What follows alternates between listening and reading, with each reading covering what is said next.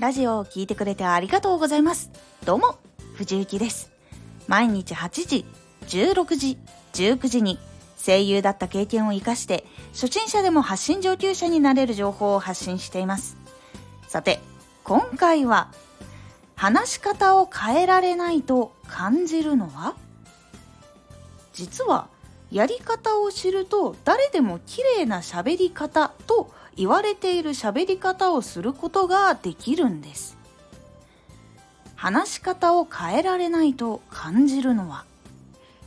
アナウンサーだって声優の人だって誰もが最初から綺麗に発声や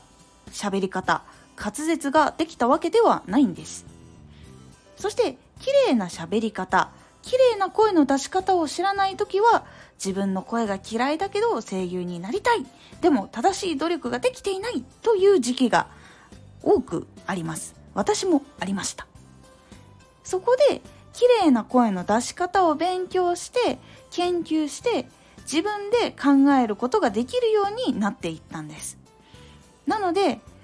私は結構時間がかかった方なので綺麗な声の出し方とか勉強するのはいろんな人に学びに行ったりしたこともありました。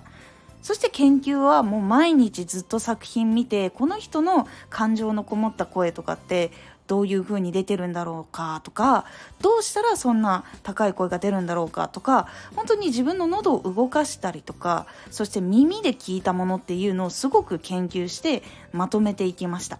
最初は頭の中でまとめられなかったのでそういうノートを作っていました。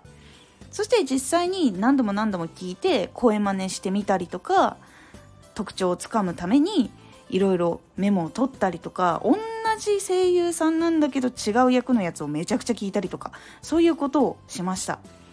声の高さが変わってもやっぱりどこかに同じ音っていうのがあったりとかしてその声紋を耳で感じるっていうことをするっていうことをしていたこととかもありました。で実際にやっぱり綺麗な喋り方とか綺麗な発声っていうのは結構みんなできるようになります。そしてそんなに難しいことでは基本的にはありません。綺麗な声というか綺麗な音を出すっていうところは結構できます。ちょっと難しいのはどっちかっていうと喋り方の方です。喋り方はやっぱり言葉遣いとか選ぶ言葉とかっていうのがあるのでここに関しては文章を書くこととか勉強したりとか言葉を勉強したりとかっていうところもちょっと出てきます。なので綺麗な喋り方っていうのは勉強したら誰でもできるようになるんです。これはもう男性も女性もどちらもできるようになります。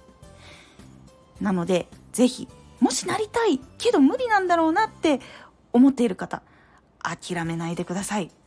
やれるので是非その勉強を少しずつして自分で発声して確かめるようにするとできるようになるので是非やってみるようにしてみてください。